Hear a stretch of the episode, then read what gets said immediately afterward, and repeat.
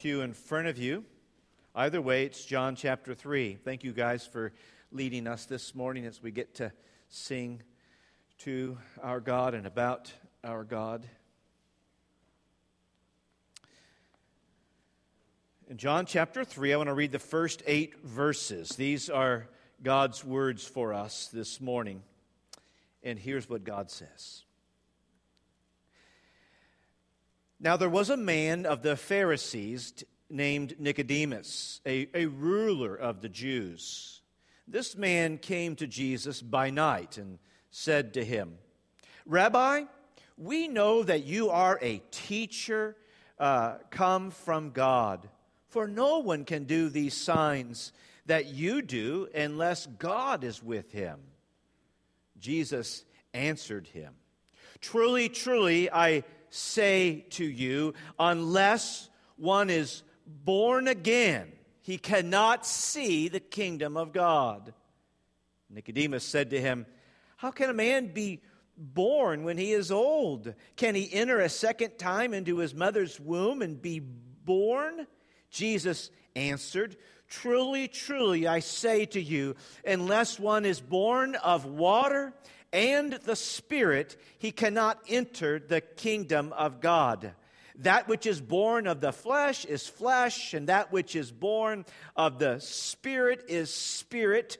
Do not marvel that I said to you, You must be born again. The wind blows where it wishes, and you hear its sound, but you do not know where it comes from or where it goes. So it is with everyone who is born of the Spirit. You may be seated. Father, thank you for your word. There's no word like your word. And Father, for these next few moments as we look more closely at your word, help us. By the very Spirit that superintended John writing these words to us, may the Holy Spirit superintend our time together, stirring in our hearts, opening our eyes, changing us. For we pray these things in Jesus' name. Amen. We've been taking seven weeks and looking particularly at some things about who is the Holy Spirit and what the Holy Spirit does. We are now on the fifth of the seven parts uh, and really, uh, part five, six, and seven are kind of clustered together.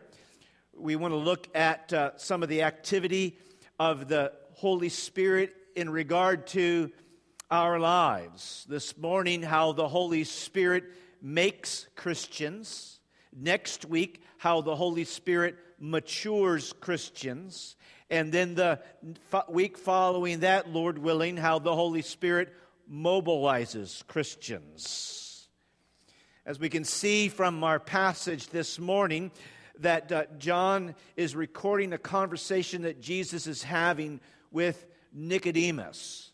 And um, the thing that he is emphatic about is the necessity of a new spiritual birth. Two things I want us to think about as we try to organize our thoughts this morning. I first of all want us to see something of the requirement of the Holy Spirit uh, in our new birth. And then, secondly, something of the result from the Holy Spirit in our new birth. First of all, a few words about the requirement or the necessity of the Holy Spirit in our new birth. Here in the context, what we've just read, Jesus and Nicodemus are having a nighttime conversation. And this conversation is, is so instructive to us as we think about the work of the Holy Spirit in making Christians. That this notion uh, that Jesus repeats to Nicodemus, you must be born again. You must be born again. Without being born again, you cannot see the kingdom of God. Without being born again, you will not enter into the kingdom of God. We must be born of the Spirit. This, this conversation is in a sense, is ground zero. Such an important practical passage of Scripture to, for, for, for seeing something of the, the role of the Holy Spirit, how the Holy Spirit is the, is the agent in making Christians. The context here it, it, it, Jesus is having a conversation with someone who is quite a stellar guy religiously, and I would argue even morally. And yet, while he is religious and while he is moral, he's not born again. Nicodemus, we're told here, is, um, is, uh, is, is, a religious leader in Israel. He's a, he's a religious ruler, if you would, in Israel. In other words, a, a top dog.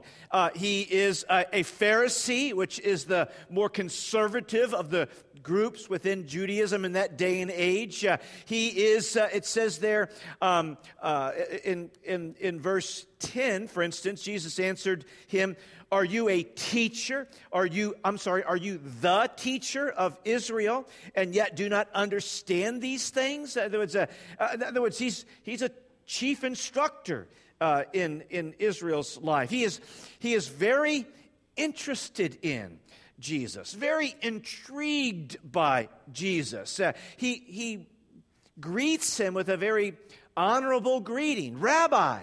Uh, he, um, he acknowledges that, that the things that Jesus has been doing already, the miracles, the signs, uh, it, it, in his mind, that it's clear that that just shows that God is with you. That shows that you're from, from God. In other words, uh, he, this guy is very positive toward Jesus. And yet, he's not born again. I would suggest to you that really this conversation with Jesus and Nicodemus here in John 3 it, it gives us a, a, a further picture or explanation of something that Jesus had just said at the end of chapter 2. Look at, with me at verses 23, 24, and 25 of chapter 2, the very tail end. It's, it's a very, this is a, a very messy couple of verses it, it, it, it like disrupts our, our neat little categories. Here's what it says. And, and when he, speaking of Jesus, was in Jerusalem at the Passover feast, John's gospel is structured around three different annual Passover feasts. This is the first one. Um, uh, uh, many believed in his name when they saw the signs that he was doing. So there, there's in some sense in which th- these people, seeing what Jesus just, just did, were impressed by that, were in awe of that, and in some way acknowledged and assented uh, t- uh, toward Jesus. And yet, this is where it gets messy. Look at verse 24. But Jesus, on his part, did not entrust himself, literally, did not believe in them, did not entrust himself to them because he knew all people and, and needed no one to bear witness about man, for he himself knew what was in man. That, that, that's, a, that's a very disruptive passage because, on the one hand, when you read through John's gospel, the takeaway is that, um, is that John says, believe on Jesus, believe in Jesus, and, and, now, and you will be saved. You will cross over from death to life. And, and, and now he throws a little wrench into that neat little system and says, and yet there were people that in some way, shape, sense, or form has had a positive regard for Jesus, and yet they weren't, if you would, to follow the argument of chapter 3, they weren't born again. They weren't born of the Spirit. They had, they had not been changed by the, the, by the Spirit of God. In other words, there, there's a kind of belief that merely assents to some facts, uh, but it's not a true coming to Jesus.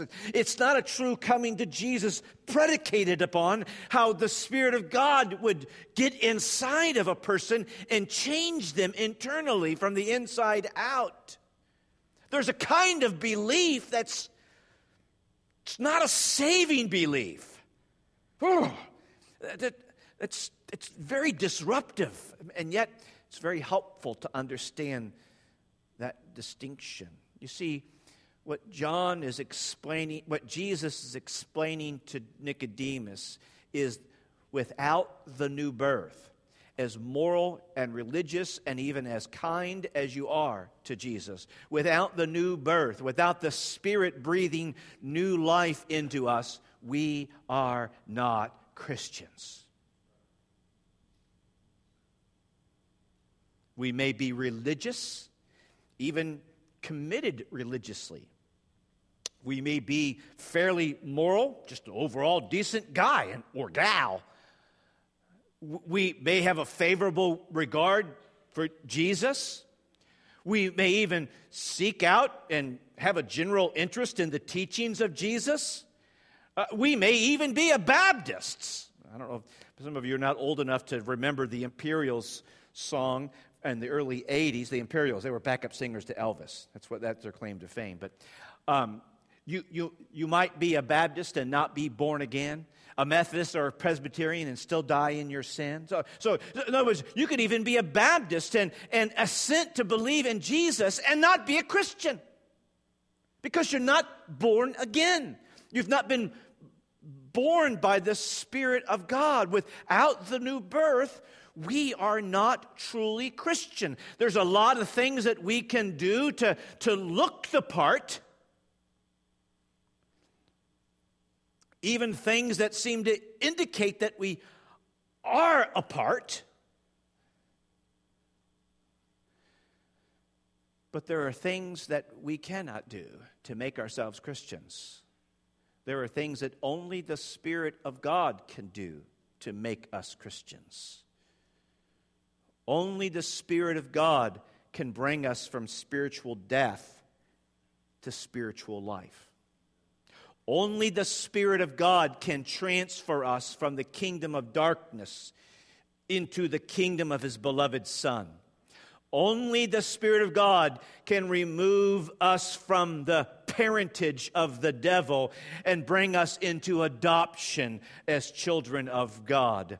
Only the Spirit of God can take us from having no mercy and being under God's just condemnation to now having mercy and no longer being under the condemnation of God. Only the Spirit of God can take a heart of stone out of us and replace that with a new heart.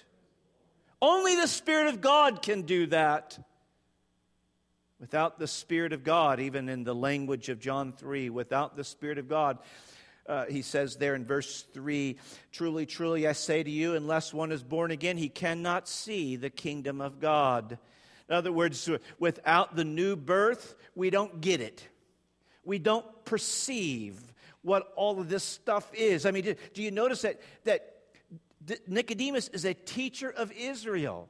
He's, he's top dog on the food chain, and, and Jesus is trying to talk to him about the spiritual birth, and he's like, huh? He's like a calf looking at a new gate. I, I don't get it. And Jesus says, You're the teacher of Israel, and you don't understand this?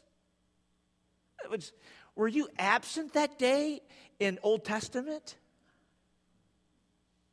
I would suggest what he's referring to in, in that sense is, is a passage like Ezekiel 36, verses 25, 26, and 27. Because here in this context, uh, I, I think this is what he means by unless one is born of the water and of the Spirit. I, I, don't think he's referring to water meaning I know, I know Nicodemus is thinking, I, do I go back into my mother's womb again and start over again? I mean, and we know there's water involved in that sort of uh, uh, imagery. And, and, and I, I, think he's referring to Ezekiel 36, where uh, the, this is the promise of the new covenant. He goes, uh, where Ezekiel says to the people of Israel, I will sprinkle clean water on you, and you shall be clean from all your uncleanliness and from all your idols I will cleanse you. And so the, the water there is really the, the imagery of purification. Uh, and, and, then he says, and, and I will give you a new new heart. This is Ezekiel still. I will give you a new heart, and a new spirit I will put in you. I will remove your heart of stone from your flesh and give you a heart of flesh. I will put my spirit within you and cause you to walk in my statutes, and you will be careful to obey my rules. That's, that's what he's describing here. Eh, but being born of the water and of the Spirit, and you're a teacher of Old Testament and you don't remember that?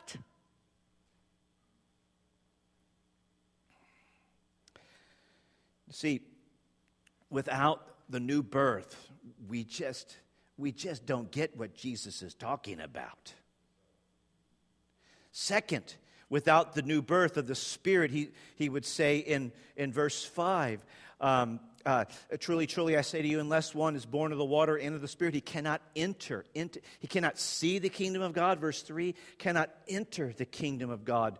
Uh, verse 5. That, that, that, is, that is without the Spirit of God, there's no true perception, but there's also no true participation in the kingdom of God. For, for from, from a changed heart, we now have new ordered loves, uh, and, and we are now heading in the direction of a new ordered life. We, we are now part of God's kingdom.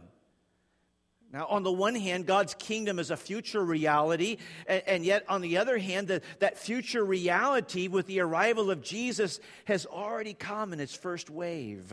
And that first wave of life in the kingdom of God is life in the Spirit. That's why Paul would say in, in uh, Romans 14 17, um, uh, uh, for, for the, the kingdom of God is, is not a matter of eating or drinking, but the kingdom of God is, is about righteousness and peace and joy in the Holy Spirit. In other words, uh, without the Spirit of God, we, we, we don't participate in kingdom life because kingdom life at this present moment is, is, a, is a life uh, uh that is, exists in the realm of the, of the Spirit. So we can be moral, we can be religious, we can have a favorable regard for Jesus, uh, we can even have some measure of interest in the things that Jesus says, we can be a part of a church and not be born again. Second, not only do we does this passage and, and I'm going to bump us out here in a minute uh, talk to us about the requirement of the Holy Spirit for our new birth. But we begin to think through uh, the results from the Holy Spirit. What are some reliable signs that we're not just a morally religious person that has a favorable regard to Jesus for Jesus, but we are someone who has been born into the kingdom of God by the Spirit of God? Well, I'm going to mention three results now, in mentioning three, that might get us to think a couple of wrong conclusions here. There's only three. There's not. But uh, I can only do so much in the short time that we have left. So we're going to look at three quickly. There, we could spend more time looking at others. The other thing I want to clarify is when I say I'm going to look at three, uh, uh this, it's, it's a package deal. And that's why it's problem by, by not not dealing with more than just three because you might say, well, I got one of the three, I got two of the three, I got four of the six, you know. Uh, and, and, and really, it's, it's more holistic than just simply, you know, cherry picking. Uh, I've got this one, but not that one, no big deal. Uh, you know, God grades on a curve anyway. But the first thing, the first thing, uh, first result of the new birth, the first res, reliable sign that the Holy Spirit has given us new birth is that we have a relationship with Jesus in which we personally welcome him, that we personally entrust ourselves to him, and that we personally submit and follow him. In John chapter 1, a couple of verses, a couple of chapters earlier, there's an interesting statement kind of in the prologue of John's gospel, verses 11, 12, and 13 of John chapter 1 as kind of an, an early summary statement of Jesus' life. It says, speaking of Jesus, he came to his own, and his own received him not. Uh, uh, but his own people received him not. And then it says, But to all who did receive him And then it adds, uh, who believe in his name. In other words, uh, I think really what John is doing is to all who receive him. That, that is, what I mean by that is those who believe in his name. Uh, he gave the right to become children of God. And, and, but then he completes that thought by saying this who were born, there's our born again imagery there, who were born uh, not um, of blood, nor of the will of flesh, nor of the will of man, but, but of God, who were born of God. You see, on the, on the, on the, on the one hand, uh, when, when you and I receive Jesus, that is, we we entrust ourselves to Him. That our entrusting ourselves to Him is the instrument through which we become children of God. But the cause of us being children of God is the sovereignty of God to send down His Spirit to stir in our hearts, to change our natures, to give us new hearts so that we look at Jesus differently, we look at everything else differently, and we now gladly trust and receive the Lord Jesus Christ. Now, this is what I don't mean by this. I don't mean st- that, that you simply or merely believe that Jesus loves you. To, to receive Jesus and to believe on his name is not merely to believe that Jesus loves you, nor is it merely to believe that your sins are forgiven by Jesus, nor is it merely for believing that Jesus has come into your heart, nor is it merely believing that you will go to heaven when you die. I've got no fuss with any of those things, but the object of, if you would, saving faith is, is Jesus and, and not these sort of perks or privileges uh, that Jesus provides to those who trust in him.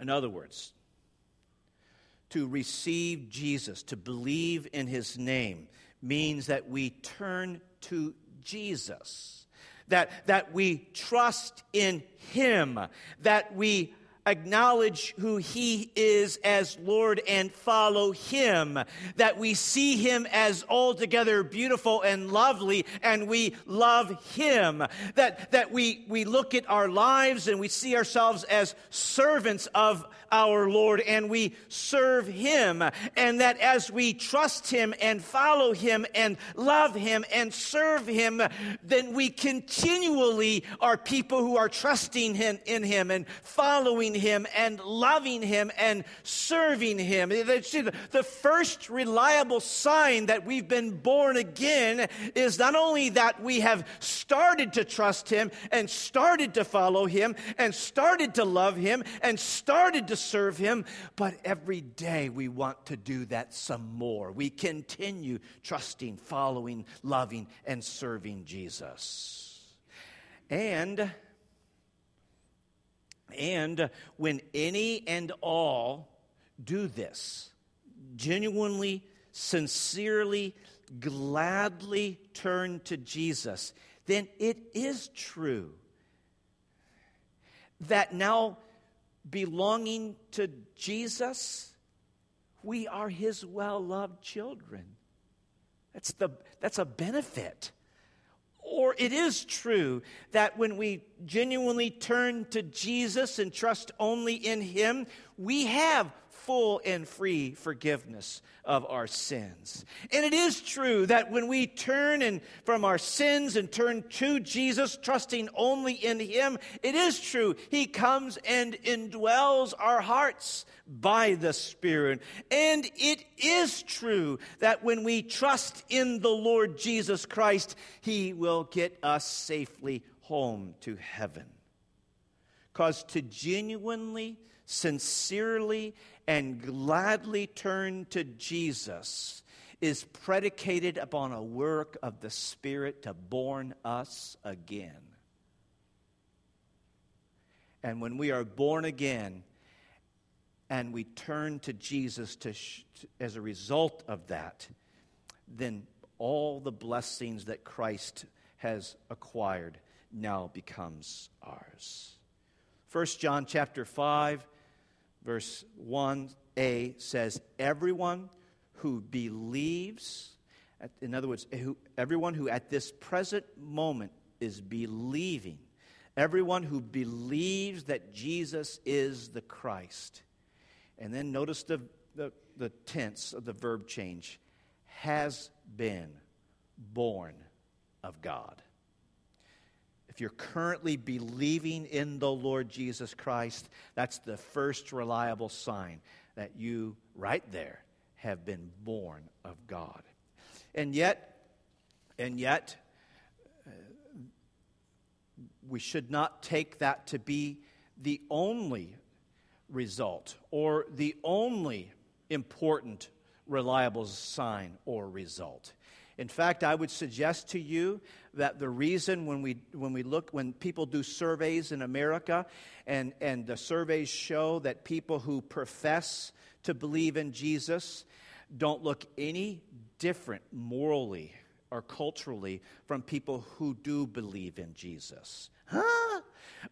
And I would suggest the explanation for that is not everyone who says, Lord, Lord, actually belongs to Jesus.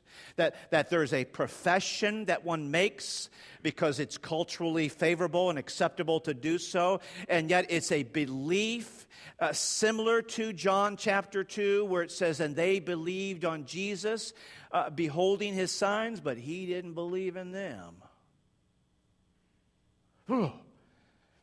what I would suggest to you is that if we could, and I think it's impossible to do this, if we could really differentiate those who profess Jesus and those who are truly born again, then we will see there is a stark difference in how we live and how we love and how we carry ourselves and what we pursue and what's important to us.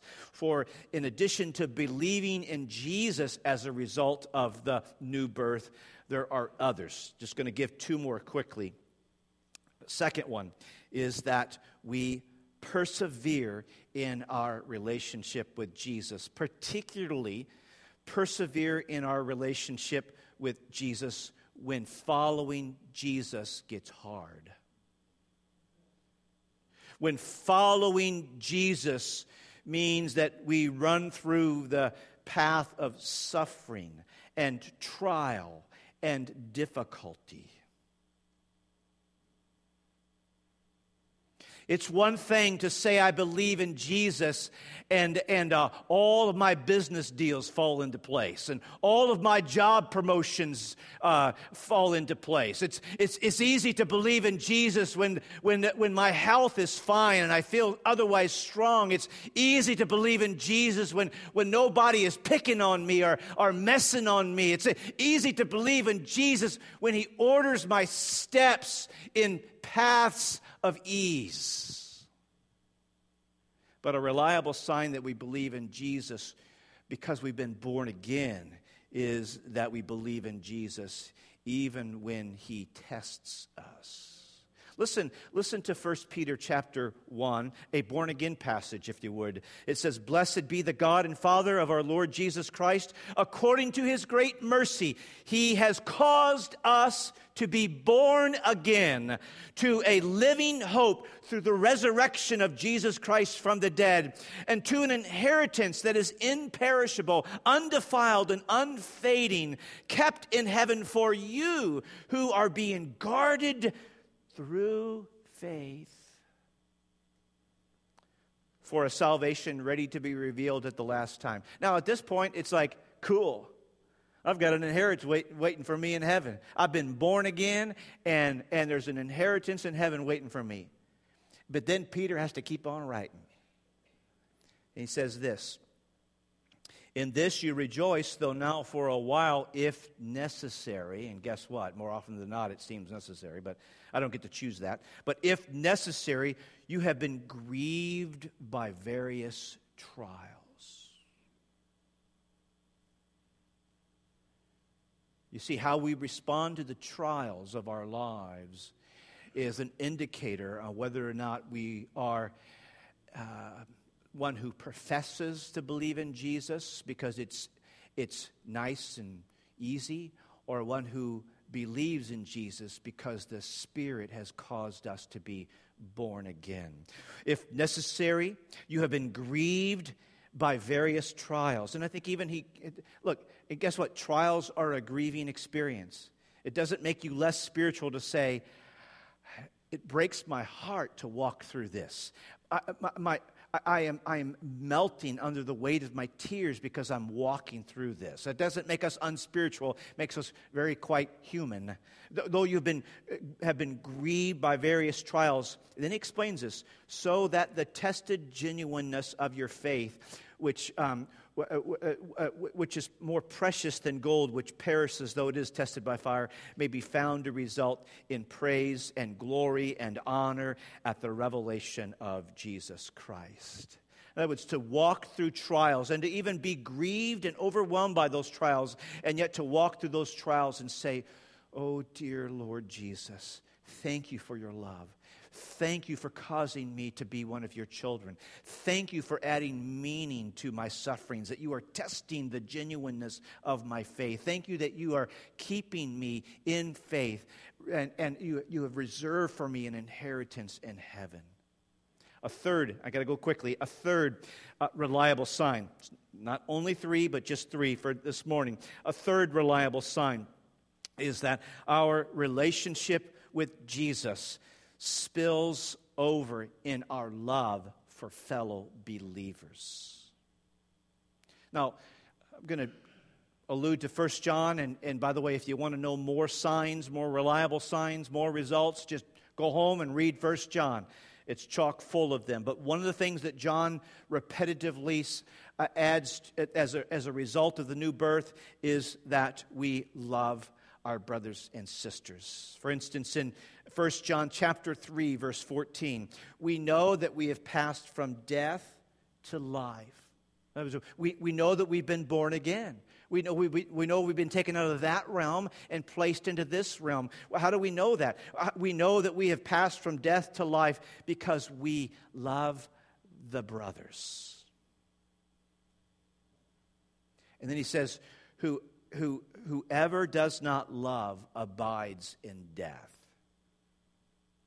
John would say this in one way, shape, form, or another, but, but, but what, one of the things that John wants to do is to blow away uh, the, the delusion here that, that, it, that we could be a person who says, Well, I believe in Jesus, I love Jesus, I'm going to heaven when I die, my sins are forgiven, and, and, and yet you don't care a lick.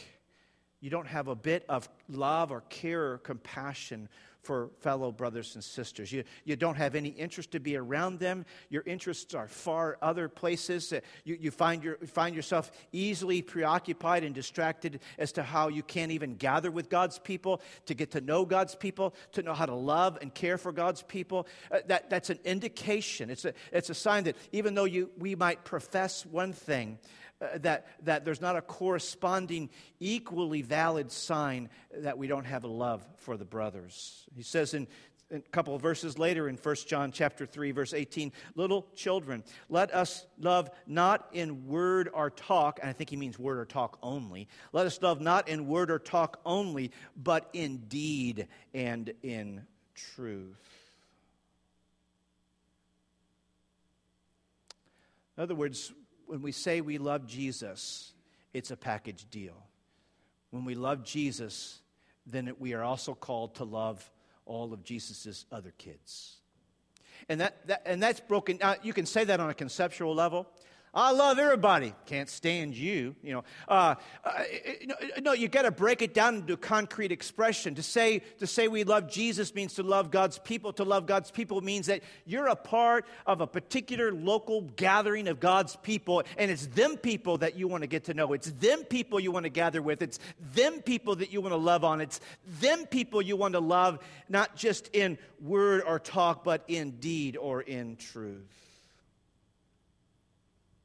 I close with this. You say, I still don't know whether or not I'm born again. I still don't know how I can get born again. Well, on the one hand, we don't born ourselves again. God borns us again. God's Spirit does this. But that's not to be confused with what the scripture does tell us to do. In John 6, verse 36, Jesus says, Whoever comes to me, I will never cast out. Not sure if you're born again? Here's how it starts it starts by coming to Jesus to truly turn to Him and to continually turn to Him and to actively pursue Him and to genuinely follow Him, uh, even when it's hard and difficult, and when you look around and you love God's people as much as you say you love Jesus. Come to Christ. He is the one who has laid down His life so that all who look to Him, all who trust in Him, have pardon, have forgiveness, have been indwelt by the Spirit of God, and are guaranteed eternal life. Father, thank you for your word. Thank you for what your word tells us about the work of the Spirit in our lives. Thank you, Father, that you give us new birth because of the work and activity, the agency of your Spirit. And Father, through this new birth, we get to see who Jesus is, and we love him, and we trust him, and we continue to love him and trust him, and we persevere in loving him and in trusting him. So, Father, be at work continually in our hearts. We are in need of you. For we pray these things in Christ's name. As you're able,